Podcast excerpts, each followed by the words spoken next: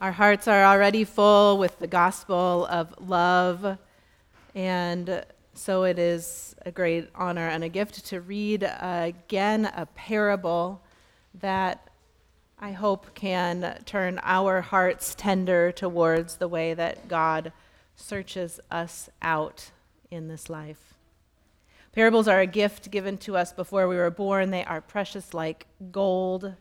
And somehow, even if you've never heard this parable before, parables tap into our deepest memories and our deepest longings.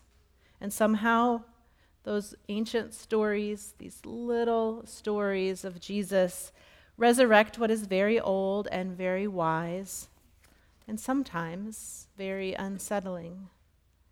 Parables teach us to recognize what we've already always known.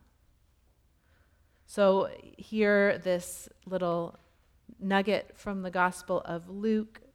We know that before this prodigal son story, there is the story of the lost coin and the story of the lost sheep, and then this story of the prodigal son, the lost younger brother.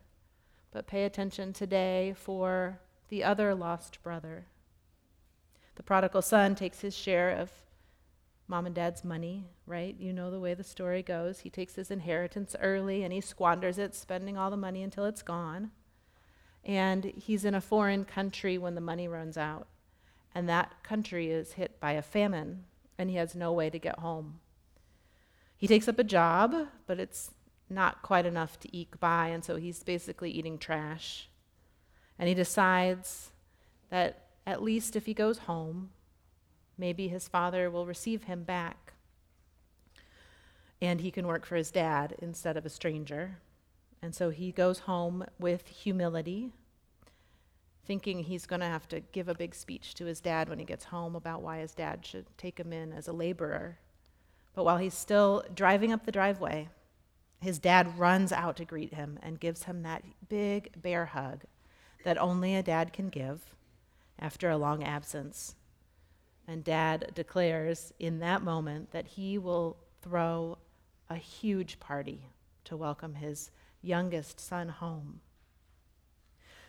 Meanwhile, Jesus explains the older son is out in the field. And when the older son comes back home in the evening, he hears the music and the dancing. And he calls out to one of the servants of the house and asks what's going on.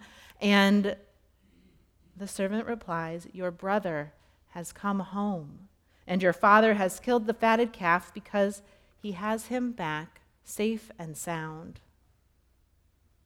But the older brother is angry and refuses to go into the party. So the father goes out to him and pleads with him. But he answered his father.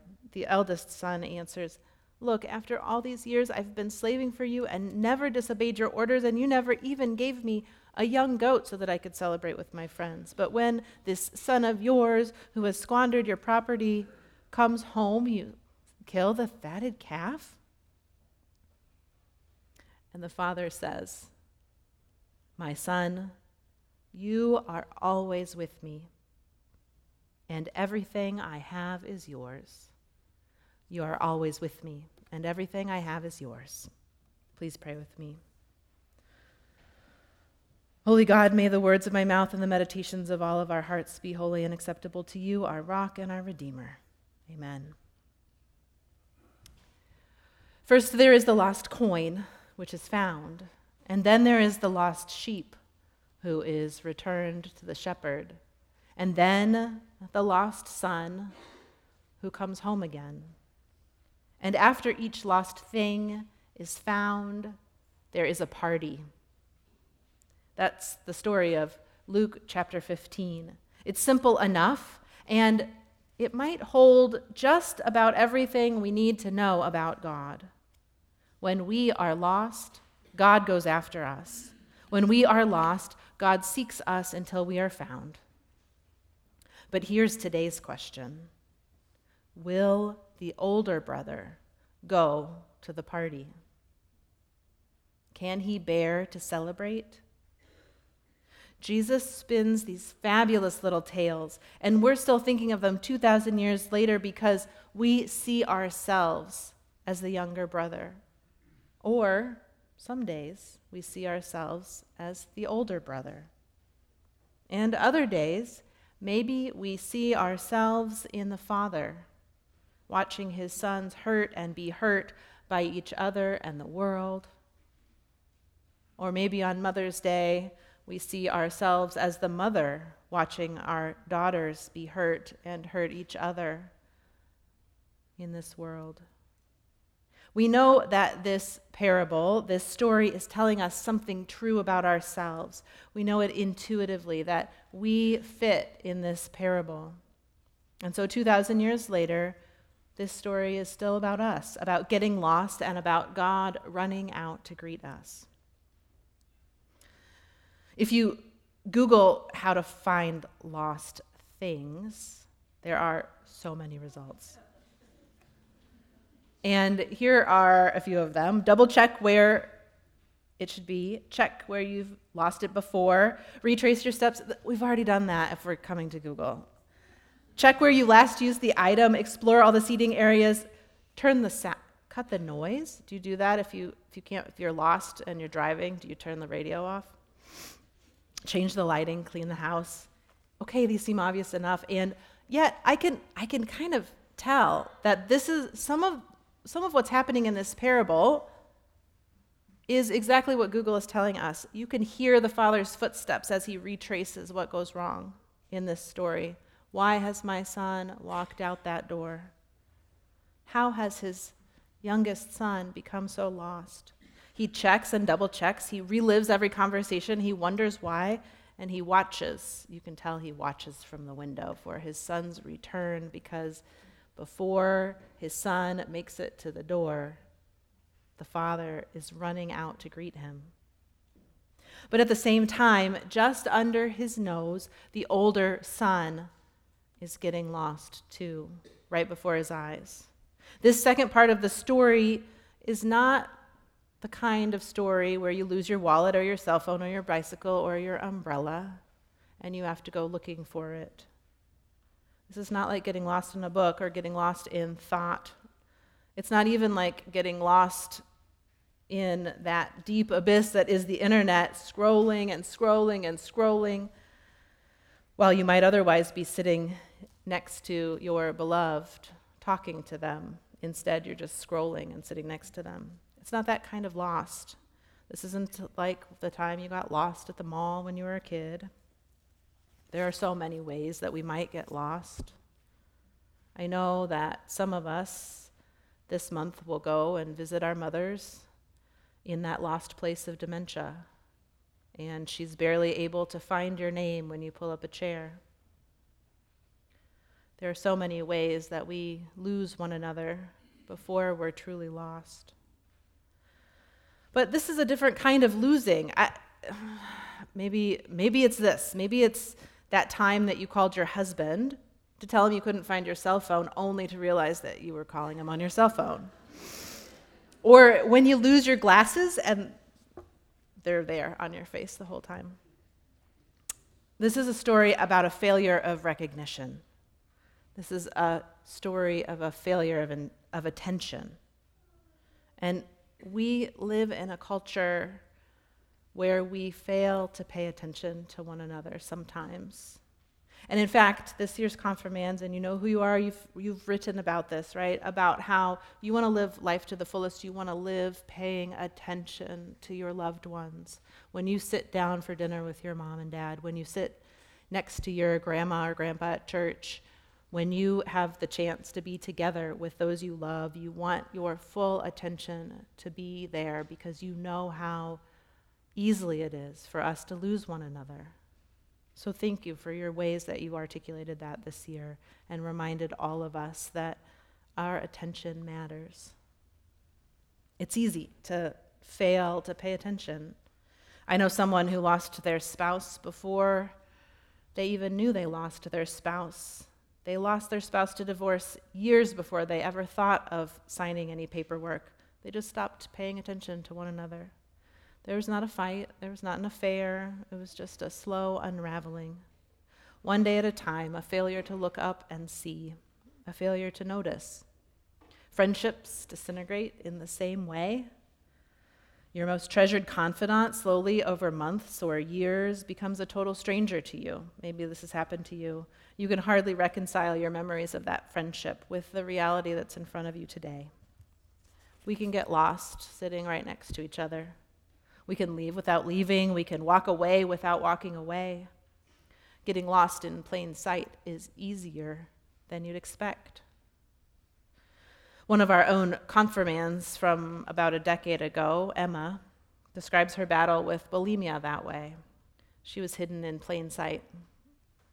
She got good at it, pretending that all was well, eating dinner with her mother, pretending with her sisters that the popcorn and ice cream was a delight. She pretended that food was friend and not foe, and now that she's in recovery, a life of recovery, she writes about that struggle more publicly these days as a cathartic way of helping you and I realize that we have it within ourselves to pull up the courage to let our loved ones know when we're hiding something, when something is hidden in plain sight, but it is too hard to bear out loud. Tell someone, she'd advise, as hard as that might be. Do not carry the burden alone. There is a pathway through. It seems hard enough to get lost in plain sight, but it's easy to do.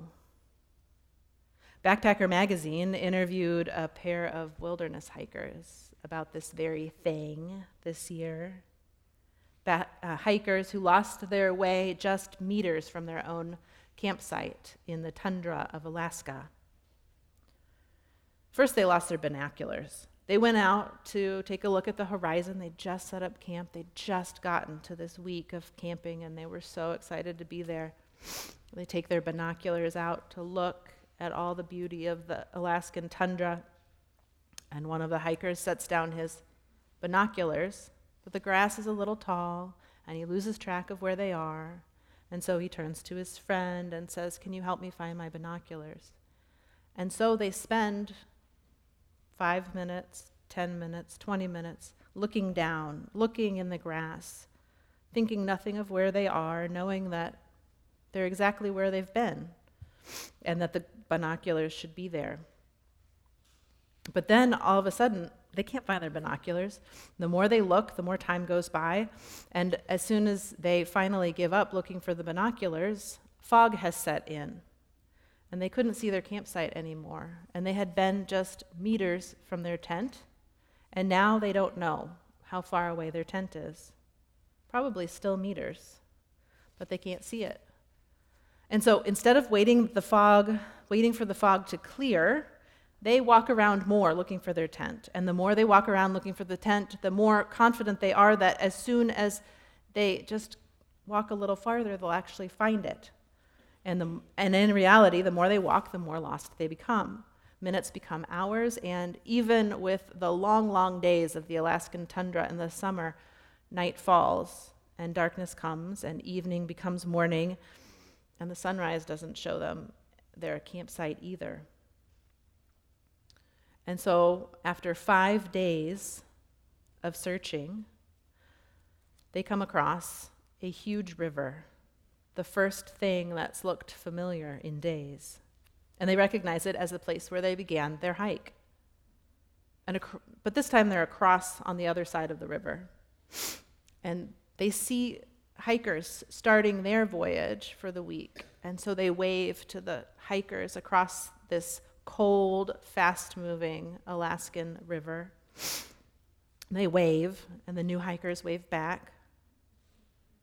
But the new hikers just think it's a friendly hello, a wilderness hello, that it's just a welcome to this beautiful land, when in fact it's a, I'm lost, please help me. No one understands that they're in distress. They are lost in plain sight. A pilot, even in a small plane, flies over them and waves from the cockpit. They couldn't get anyone to notice them, to help, to even think they needed help.